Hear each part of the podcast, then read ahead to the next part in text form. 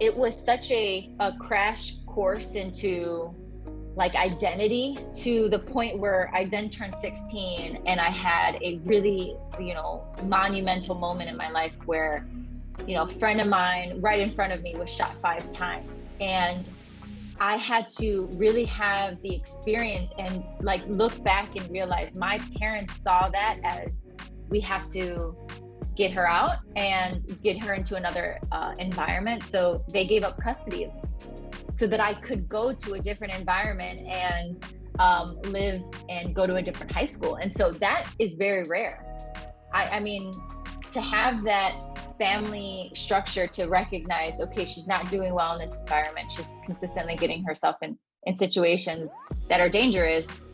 I was lucky in that sense and really, you know, turned a page at that point to say, okay, I think I want to take back control of my identity and how I show up in the world. So community identity all of that like was my was my high school experience and then from that point on i just built and built who i wanted to be Mi gente, que lo que, dímelo, dímelo, dímelo, what is up?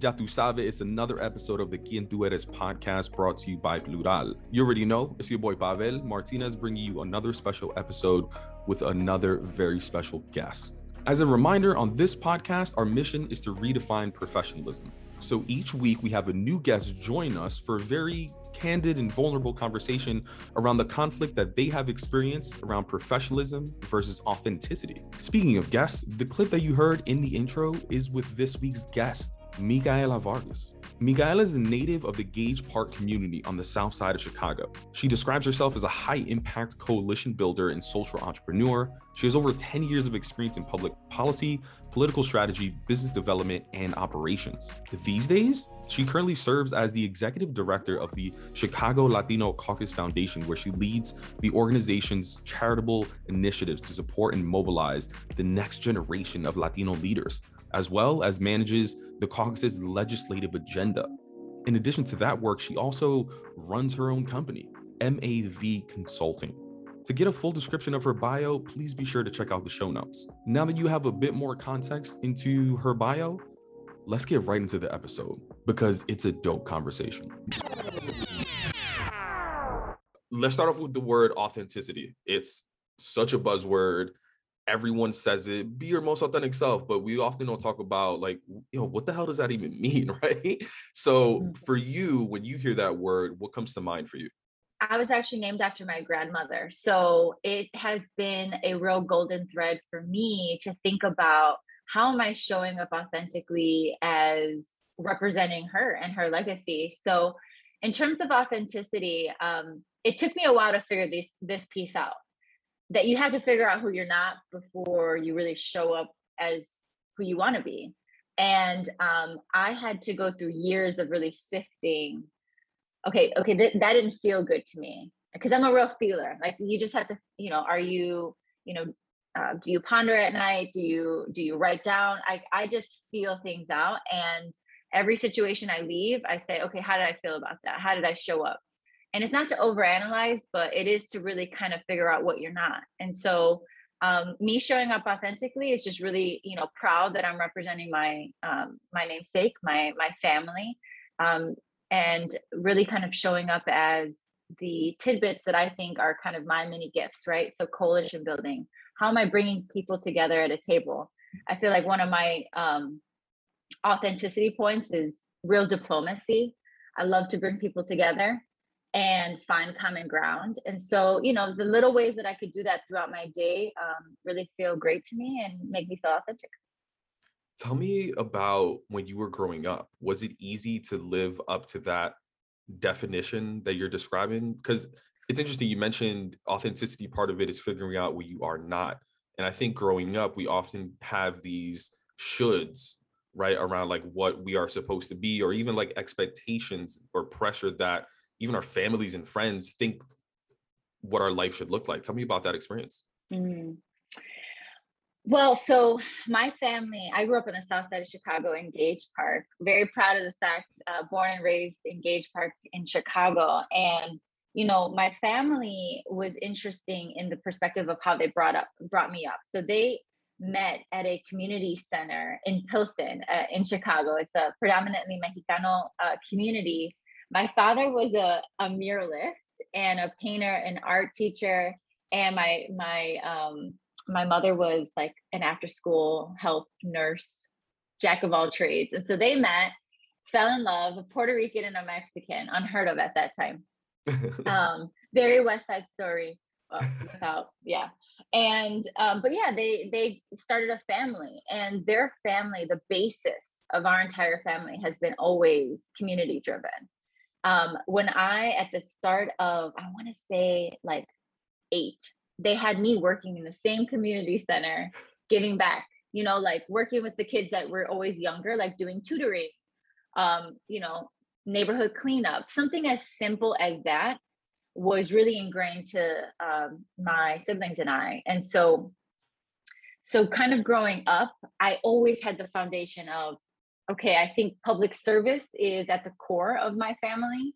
But also, I was named after my grandmother, and she was the matriarch of the family. She had 10 children, moved from Mexico, Durango to Chicago West Side, and lived in, you know, one bedroom apartment. And really kind of made a way and a pathway for her family to be successful. And so um, it was a little bit of pressure. You know, all my aunts and, and uncles, you know, Micaela, like it's almost like I had to really kind of live up to it. And the moment I started to really let go, sometimes detachment allows more things in to flow. And so um, it wasn't until I just started, you know, feeling me out and um, listening to my inner voice, really kind of leaning in on my family uh, and their the values that they ingrained in me were the times where I felt most successful, and that was giving back. So yeah. There's so much we need to get into there. I mean, talk about old school. Your fam, your parents met at a community center. Like that is crazy. It's so romantic. At a disco. At a disco. At a disco. like a, yeah. That's adorable. It's mm-hmm. it's it's fascinating too, like your description of not only the community center but but their neighborhood of of Pilsen, right? I'm I'm getting this visual representation, but I'd love for you to maybe describe it first in a little bit more detail. Like what it what did it look like? Who were the people there? You said it was majority his, uh, Hispanic, right, or Mexican? Yeah, yeah. So so Pilsen is a beautiful neighborhood in Chicago, and it is so rich with culture. And so a lot of Mexicanos came there, and there was a very big Chicano movement um, back 70s, 80s, but really uh, it's centered on art through activism or activism through art. And so my father was really a part of that movement. And so essentially, what they would do is create these murals. So Pilsen's known for its murals today, it, along like there, it's like storyboarding in mm-hmm. community. It's insane. And so I'll give you a prime example. So recently, my father um, was part of like a committee that um, restored a mural in in Pilsen. And so it was about a uh, David Boogie Gonzalez. He was an activist back in 70 in the 70s, and he was a peacekeeper. And this is at the time where gang violence was, you know, rampant through the through the neighborhood. But you know people were really staying strong to to the idea that latinos don't have to be um, segregated you know cubanos and mexicanos and Puerto puertorriqueñas can you know get get together and and um, share great family values but also show up in the world you know empowering each other but also black and brown people. And so um unfortunately so there was a peace rally in which he was shot through the heart.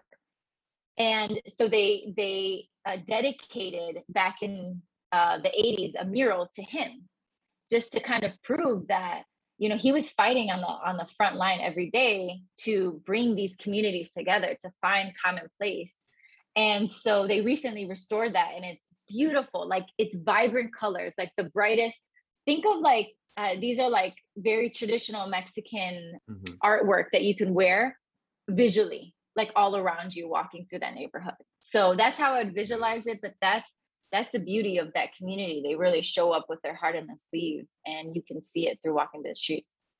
I love that story. And I love I love so many different forms of art, but in particular, murals hold like a very special place in my heart because I feel like growing up, art, I've seen it historically been like gate kept, right? Like you only mm. see art in, or at least my idea of quote unquote quality art was like, oh, well, it's in a museum. It has to be beautiful art, right? And I went to this exhibit by Banksy and ah. he said intention he he said that his art although he's like one of the most famous artists of the last decade he was like you'll never see my art in a museum because of because they don't see it as quality art right and he says the reason why he in particular loves street art he he said that art belongs essentially to the community like by gatekeeping it in museums you limit the number of people that have access to it right mm-hmm. whereas the beauty that I see of art is that everyone is able to see it, right? With the murals. But my, and I'm getting goosebumps just like thinking about this, right? But when you when I think of murals, I think most people think of like the beautification potentially of a neighborhood, but there's so much education that comes out of art, right? Like that example, someone is gonna walk by that and say, like, wow, that's beautiful. But another person may walk by and say, that's beautiful. And I wonder what this means I wonder why Absolutely. this is placed in this neighborhood. I wonder who that person is, right? And then does the research and then has a whole other appreciation for not only the art, the neighborhood, the culture. It's, it's just fascinating. And I think for you, it's interesting, right? Like growing up in, in, in this time, in this neighborhood, I'm envisioning kind of a duality when it comes to the culture, right? Because on one side, there's gang violence, there's there's a perception that the media is putting out there of your culture and what it stands for yet there's this completely other movement of people taking the narrative into their own hands right? And cultivating this like no we we we do a lot and it's not just this one negative perception that y'all are putting out there right? I'm curious for you like what sort of impact did that have on your identity this like duality of the narratives man i what I'll say to that is, particularly growing up in high school, I went to a local high school on the Southwest side. So essentially, you know, if you don't test into a magnet school in Chicago, you you go to your local high school. It's like a uh, typical typical process, but mine was heavily Latino and African American. And so what I was seeing firsthand was I was a little sheltered growing up in the sense that you know i didn't understand how good i had it by having a nuclear family that was together. My mother and my father were, were together. I didn't grow up in a single family home.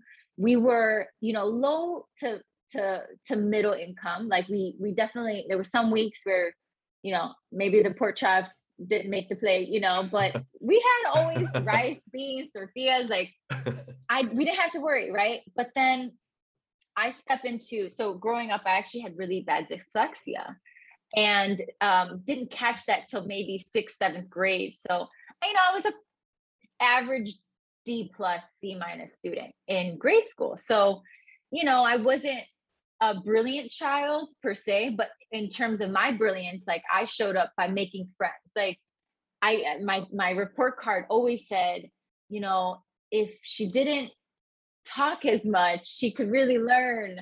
You know, she's like really chatty. She's too much of a social butterfly.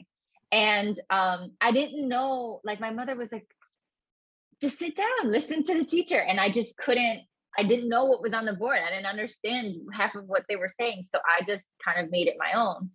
And um, going into high school, I went to a, obviously, I didn't, I wasn't able to test into a magnet school for high school. And it was my first slap in the face of, oh, I don't know who I am. And so who do I want to be? I want to be everyone's friend and i really just want to be accepted like that was part of my like i think core wound. I just wanted to be liked by everyone and at 14 and 15 when you're in a school with heavy gang violence i really fell into that and um, you know with the duality of going to school in a neighborhood but living in a in a uh, rival gang territory I just, I almost felt like I had to choose, right? Like I had to choose my friends. And it was consistently conflicting with what my parents taught me, right? You know, stand your own, you know, take care of your community. But I was consistently denying um, that version of myself just to be accepted. And I thought, you know, the way to acceptance was, you know, protection, right? I needed a way to get home. There was at one point you couldn't, I couldn't cross the street to go to uh, the train station, which was on uh, opposite gang rival, because I had to go back east, which means I lived somewhere else. So I had to walk it, or my my mother had to pick me up because I was consistently getting into fights and falling into the wrong crowd. So it was a it was such a a crash course into like identity to the point where I then turned 16 and I had a really, you know, monumental moment in my life where you know, a friend of mine right in front of me was shot five times. And I had to really have the experience and like look back and realize my parents saw that as we have to get her out and get her into another uh, environment. So they gave up custody of me so that I could go to a different environment and um, live and go to a different high school. And so that is very rare. I, I mean, to have that family structure to recognize okay she's not doing well in this environment she's consistently getting herself in in situations that are dangerous i was lucky in that sense and really you know turned a page at that point to say okay i think i want to take back control of my identity and how i show up in the world so community identity all of that like was my was my high school experience and then from that point on i just built and built who i wanted to be how did you start building who you wanted to be after that point? Okay, I did it the wrong way. I did it the wrong way take? at first. okay, okay. okay, so what happened was I tried to be almost the exact opposite. Like my my brain back then would worked, okay, if that's not who I want to be, let me um let me go as far away as possible to the north side of Chicago. So so I'm from the south side. Far away from me was north side.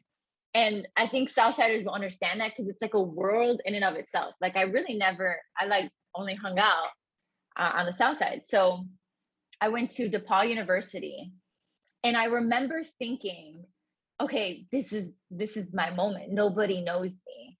Let me reinvent myself. And so I started to like over compensate signed up for every club, was part like was president of my sorority, was like, you know, my Latina sorority, multicultural, which was another defining moment. Um, but I started to just like I think I did it in the way that wasn't authentic to me.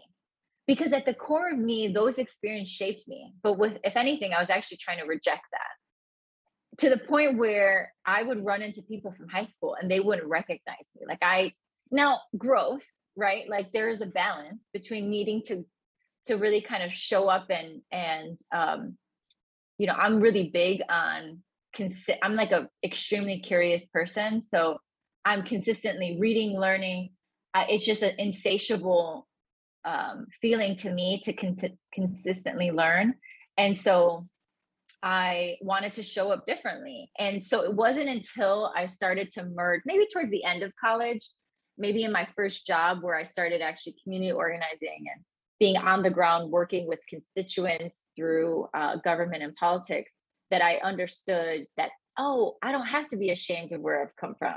I don't have to be, actually, I could be really bold about my experiences and not have to deny that part of me, but that's what makes me me. So that those were my two my my two step process. You, you kind of had to do it wrong like again you have to like figure out what's what you're not to figure out what you are so that's another fascinating visual i'm just imagining you like walking down the street and casually bumping into someone from high school and you're like oh my god hey and then people are like do i know you you know what oh. i mean oh my friends to this day they make a joke of it they're like oh southside mika is out today like you know no. i i used to, and I, I wear proud. I wear very proud. Like, but it was to the point where you know I would dress a certain type of way. I would talk a certain way. I was only hanging out with certain people that you know all of a sudden they're like, wait, that's the same Mika that I used to know back then? No. So, Tell me about yeah. it. What it what did that look like, sound like, feel like from south side to north side Mika?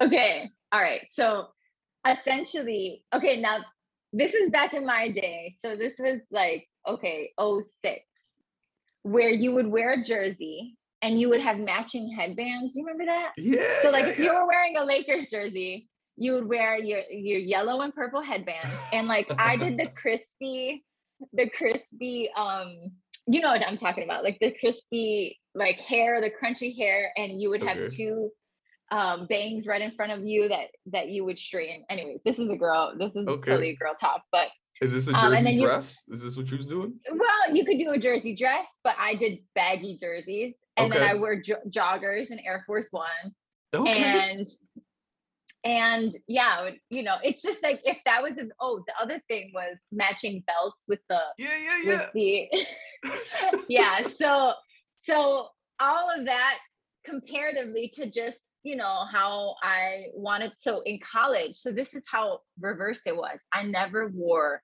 anything other than heels.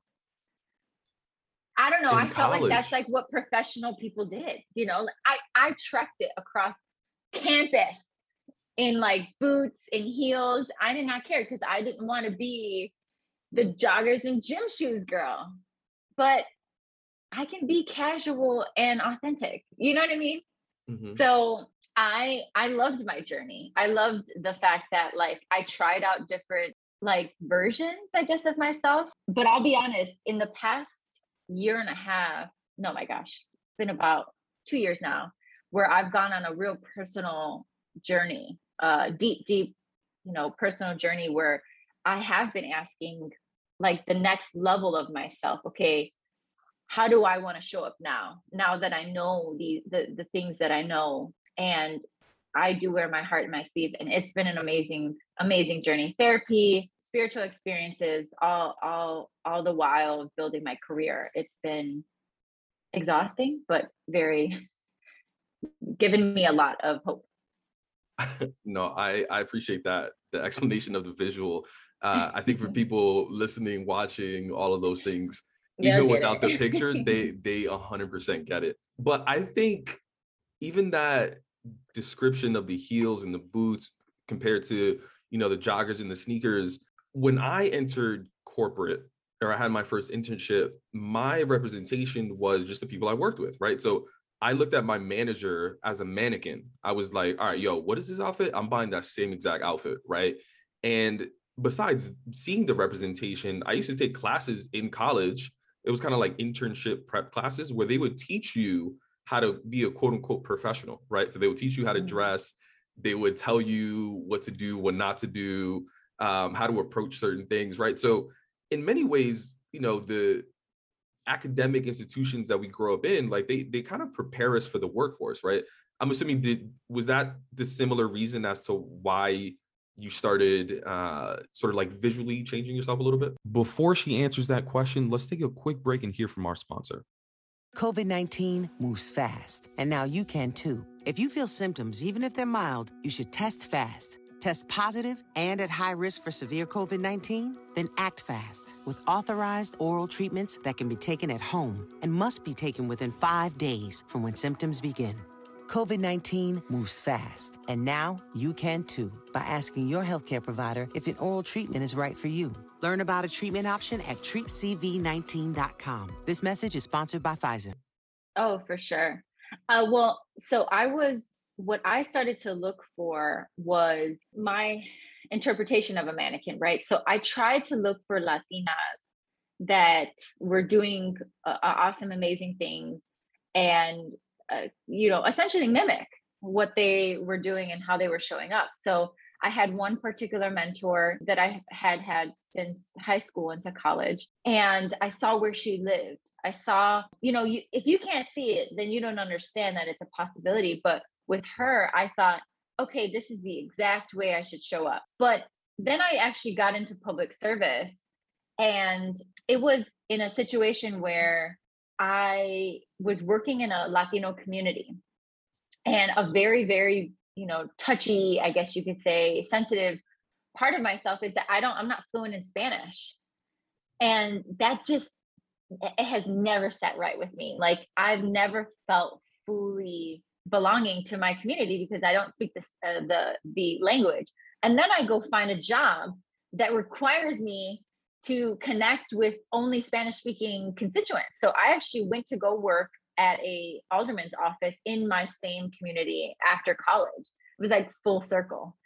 So I go back to my community of Gage Park, work in in an aldermanic role, just kind of working with constituents on a day-to-day basis. And I couldn't communicate with them. That was really, really tough for me. I started to to to figure out, okay, let me just center myself. There are so many Latinos that are not fluent in Spanish and still have so much value to bring because I am in touch with my my heritage and my identity and so I can bring that to my community and my in my job, my role, not just through language. And so I started to look for different versions of that. I've met so many people that I appreciate and I find so much we have a great working relationship and they don't speak Spanish, right? So that the language as well as the the physical uh, how do you show up to work? I actually came to work in a satin okay i'm going to give you another visual. Is this a like the first suit. is this like the first day of work? So it's my first it's actually my interview um now that i think about it. So i came and you know this is a a like community office right like you you're basically out in the fields you uh, report if people have tree trims that they need or um, their street light is out, any city service, we represented the families in our community. I came in a satin suit with like a my DePaul portfolio, and they're like, okay, just so you know, you don't you don't have to dress up for this. Like you're gonna be, you know, sitting behind a desk either majority of the day and interacting with constituents. But you know what was crazy? It felt good to me to to dress mm. the way I wanted to. So that's when I started to really like, you know what? I can show up however, as long as I'm doing my job. Like mm. that that's how I'm going to show up. So I started to tweak that along the way and and you know, you, as long as you do a good job, you can actually do uh, get away with a lot of things. So and and what were some of the things that you started to tweak? Because what I've found is that it's not just one day that we just show up completely different. It may be ooh, you know what? Next time I'm gonna wear the same suit, but instead of I'm only gonna wear the top of the suit, I'm gonna wear jeans, or I'm gonna I'm gonna wear the suit but without the blazer, or I'm gonna wear the suit yeah. but it's gonna be a, a, blouse instead of a button up under, right? I'm gonna, you know what? Instead of doing a neutral color, I'm gonna add some flair to my nails. Like, what what sort of layers did you start peeling back or revealing at, you know, and starting to get more comfortable in yourself? Well, actually, it started on a like mind level. So what I started to mm-hmm. realize was like I have a really like I have a creative side, but I'm not an artist. I'm not, you know, I can't, you know, make you a mural like my father can, but how I show up in my creativity is through my personal appearance, like through my personal style. And also through what was making me i started to just feel out what made me happy. And uh, like being in creative energy did that. And so i would uh, i actually take breaks to paint. I do puzzles while on the phone if i have phone calls doing um like putting together like like friday nights that's my jam. Like um this is when you know you're 30 31 right friday night I stay home and I do a big puzzle. Like it's it I don't know, it's part of now my routine of staying in my creative energy knowing that that is a really really authentic part of myself it's probably passed down from my from my parents and okay i i'm not artistic but i can really add a lot of infusion of energy into the work that i do which is you know government consulting really really working with mutual relationships building relationships across the city i do that by staying in my creative energy. And so it's like my personal style. I don't care if i'm overdressed. Now i used to really what are you wearing? What are you wearing? Like now it's it's none of that. And so i just how am I feeling? If I feel good, I am showing up the way I want to in the world. And so those are the little tweaks that took over a decade to make. Wait, so did you bring like puzzles and sketchbooks to work? Okay, so I I did and it didn't go so well. So there was a time where I had to really just take a moment about in 26 in 2018 where I had really done a lot of the work that I had set out to do. Like I was and we were talking about this a little bit before the podcast started, but you know, I I have a history of just up leveling myself to my detriment where I would never enjoy the journey. I would just want the feeling of being of achieving the goal I set out and then immediately, it's a human instinct to do this, set the next goal. And so I was a con- I was on this constant um role and so I went from uh, doing constituent work um, I wanted to go in international relations. I ended up doing municipal uh, policy. I was working at the county with uh, an elected official. Started to understand politics now, like on the opposite side. You know, how do you elect somebody? How do you run a campaign? How do you fundraise? Latinos have a really, really hard time fundraising. But um, I wanted to really build that side of myself. And I realized this in 2018 that I cannot be my most authentic self in a nine to five. And it's because I couldn't take those breaks that I knew I needed. First of all, I don't have endless energy. I'm a very finite. I actually am very efficient when I work. I can get all the work that someone does in eight hours in three and a half. And so the other six hours, I was finding myself needing the painting. I wanted to paint, or I wanted to creative, you know, um, do a puzzle or uh, journal, so, something as simple as that. But I had kind of this, you know, I was a manager at the time. I had employees to kind of think about what was the the environment setting. And so I have always had an entrepreneurial spirit and said, okay, I think I need to design my own life now. And I'm going to go um, take the risk because I'm in a in a position where you eat what you kill. So it, it's like how many contracts can you get? Um, and if you don't get any, you don't have money that month. So I was like, I'm willing to take that risk because I knew I would be so much better in my job if I had the structure that supported it. That's fascinating. And it resonates with me so much. I remember when I was working at Facebook, I used to get criticized because I didn't work at my desk. And for, for people that are listening and they think about the Facebook office or the Google office, like all these like really big tech companies, it's a it's a dope office. I mean, there's art everywhere. There's snacks everywhere. There's like there's a library where you can work and like no one's allowed to make any noise.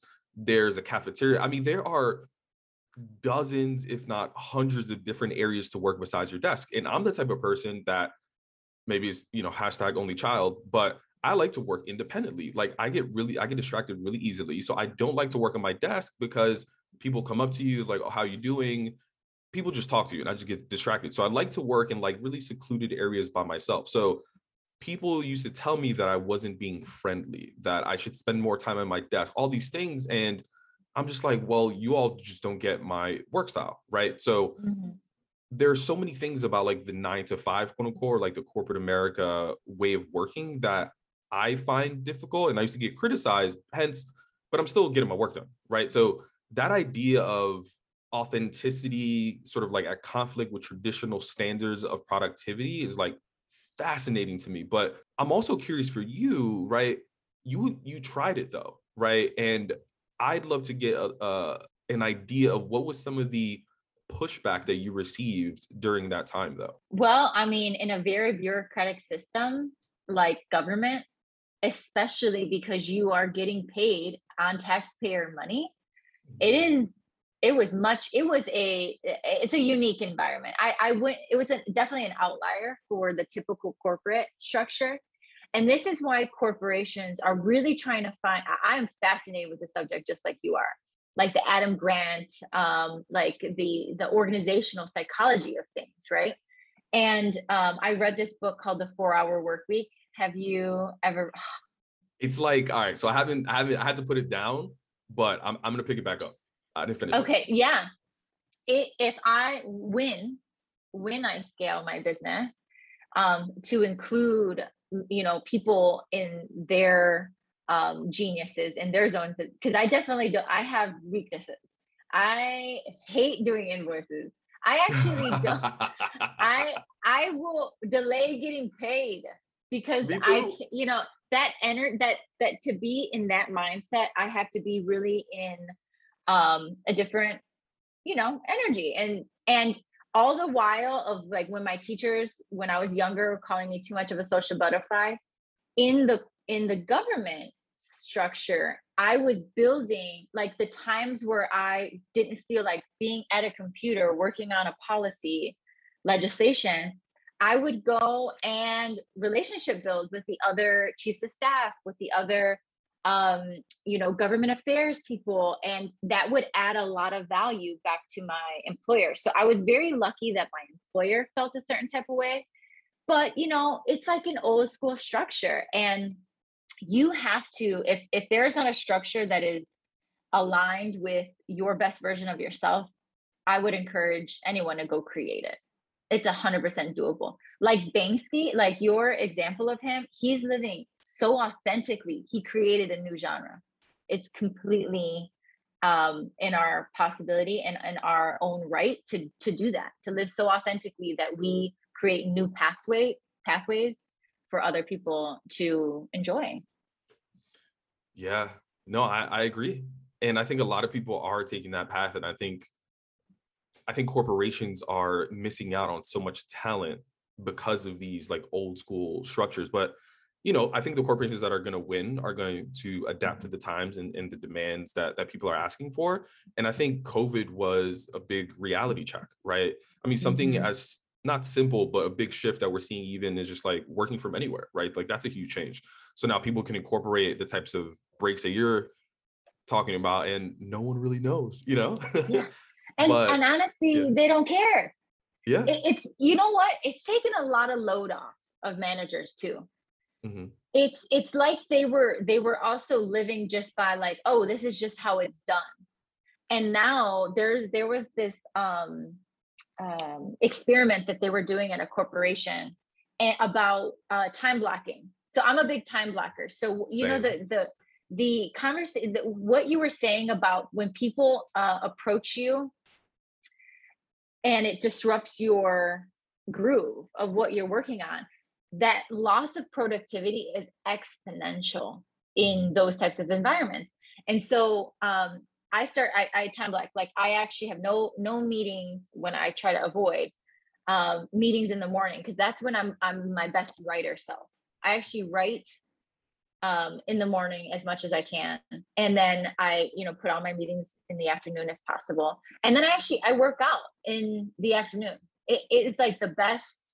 I feel the best. I've gotten my meals in. I don't need to you know check in with my you know anybody hey can i run to the gym like no i and then i actually get a, like a bit of an energy after dinner and i don't mind going back to work it feels good to me so i am like you there is external th- thinkers or um and then internal th- i'm an internal when i'm brainstorming i actually like to be in my own little bubble mm-hmm. but people there are external thinkers that need to talk through ideas with others and I would want to see in structures that those people are grouped. Like I would self select into the internal brainstormers and you know people can approach others that are um, open to that kind of brainstorming session like it, it would just work much better i, I i've never actually heard the term of internal versus external thinker i'm definitely more on the internal thinking side. And it's funny because my girlfriend is not an only child. And I just referencing only child because I think that has a huge impact, at least on me it did. But uh like we were even talking about like when we first started dating, she was like, oh, because I was like, oh, I need to feel productive as early as possible um in order to just like have a good day, right? Like there's certain things I need to check mm-hmm. off early in the day to just feel good about myself, right? And, I, and she was like, oh no, yeah, like like let's work together. I was like, you don't get it. Like I, I can't work together. yeah. and I was like, I was like, we're first of all, we're not even working on the same thing. She's like, no, no, no, we'll just, you know, be there together. And Sit I was like, next to each other. Yeah. Yeah. And I was like, no, no, like that still doesn't work for me. Like, mm. I, yeah, it mm. was like really difficult well, to explain, right? But can I ask there, you something? Yeah, go for it. Well, your morning routine, what is it? In the morning, I like to literally just think for two hours. Mm. And when I say think, I'm saying like I like to dream about like the possibility of whatever I'm working on and then kind of like brainstorm around how would I get there? And then that typically informs what I'm going to do that day. And then I mm. go through like the to-do list. I typically I'm now I'm starting to work out because the entrepreneur stuff is, is new to me, right? So I'm like maybe two to three months into this. So n- now I'm getting to a groove of like I do that in the morning. I go to a cafe. That's another thing. I need to go outside as soon as possible because um I get I'm an extrovert. I don't necessarily I don't need to talk to people, but I need to be around people. So I need to think er- as early as possible. I need to get like dream, like expand how I'm thinking about what I want to achieve. I need to see people as early as possible. Um, right after that, now that I'm caffeinated, I um, do something like on my to-do list so I feel productive. After that, I work out, and then I don't care what happens in the rest of the day. I need hmm. to, and I and I typically, depending on how I'm feeling, because I used to force myself to be creative, but now I'm doing, I'm more so like leaning into like, oh, I'm feeling creative. Let me take advantage of this creative energy and do as much as possible so that it could, I can stretch it out for the week. For example, like I need to create TikTok videos. I'm like, maybe I'm not feeling creative today. Maybe I'll do it tomorrow.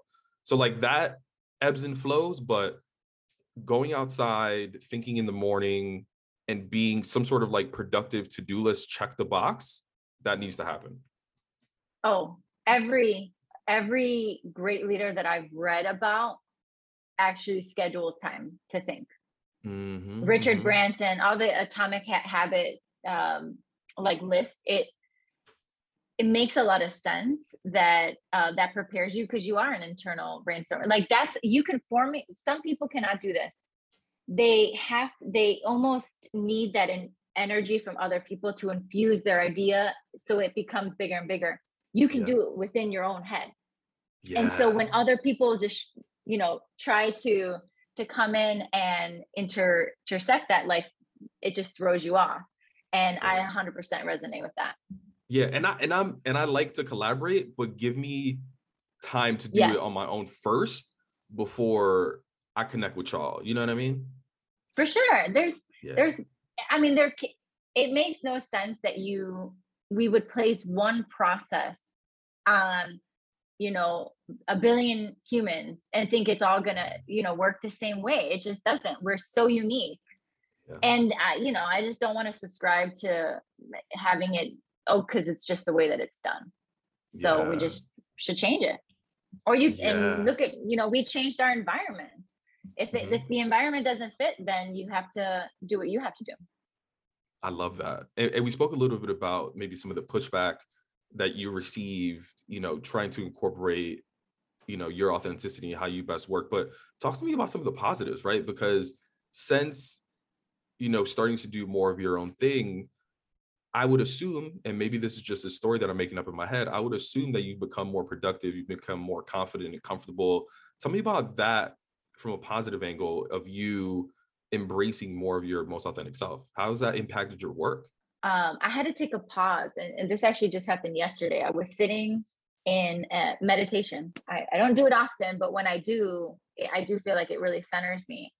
And I have to think about, you know, when you got your first paycheck back in okay my first job paid me like 24000 a year it was something like i remember i had to make $175 uh, stretch every two weeks i remember like based on my student loan bills and a couple other things i had 175 for myself and mm-hmm. i would you know go through and make sure okay i spent five dollars on a i'm 21 at the time mm-hmm. first job and now sitting in this environment that I am at, you know, work, you know, basically requiring this is my monthly retainer. It's kind of like it you lose that first feeling of when you got your first job or your first paycheck. You're like, wow, I'm making, you know, twenty-one thousand or twenty-four thousand dollars a year. Like this is amazing. Like 175 is awesome. Now you almost have to try to recreate that experience, that feeling for you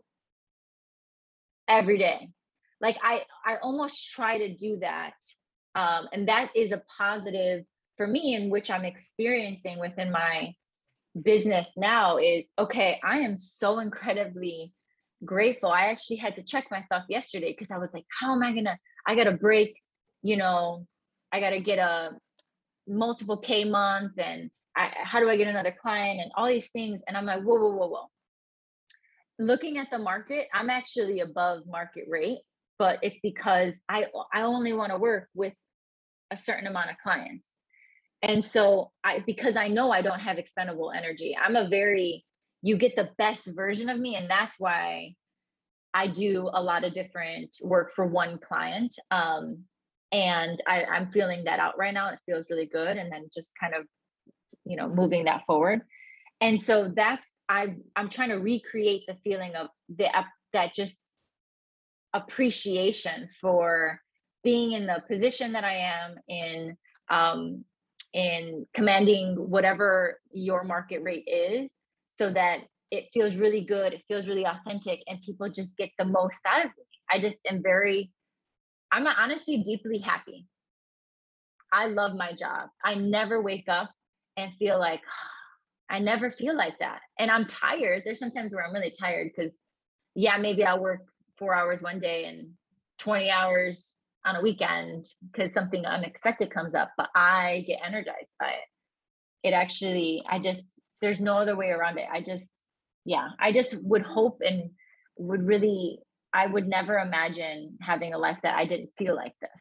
So yeah. yeah, those are some of the positives just of stepping into knowing myself, the self-awareness that you talked about in your morning routine. That's rare and i strive for that all the time every day yeah i love that and and i'm so happy for you just to see the person that you've become compared to the uh to the south side north side hey. person that you were like debating back in the day but you know our journey isn't done we're still continuing to improve and, and work on ourselves i'm curious to close what's that one thing that continues to inspire and empower you to continue being your most authentic self? Whatever I do in my most purest authenticity, my most purest genius or zone of genius or zone of excellence, if I just stay solely in whatever I want to own, I can really create something awesome that people would appreciate and that people would benefit from. So if I'm doing my job and it's just my job to do, but I don't want to do it, I'm letting I could potentially let other others down that could be benefiting from it. And so that is what continues to motivate me every day. It's I, I go back to the example of Banksy and having his art just be so pure and so him thank God he showed up the way that he did, or else we wouldn't be able to appreciate it. And so, you know, whatever I add to to the world, and I do really get motivated having one-on-one sessions, like talking to people about what I do, because I feel like you know maybe that helped them that day. That checks the box for me. I could wake up uh, the next morning and do it with so much more enthusiasm. So just the lane that you pick is um, yours to own. And if you don't, then who will? Mi gente, that wraps up this week's episode of the Tú podcast. If you enjoyed this episode, please do us a favor, leave us a rating and a review. It just helps us in the algorithm to ensure that these stories get heard by as many people as possible. Scaling these stories and experiences is the only way that we're going to redefine professionalism. Thank you and see you next week.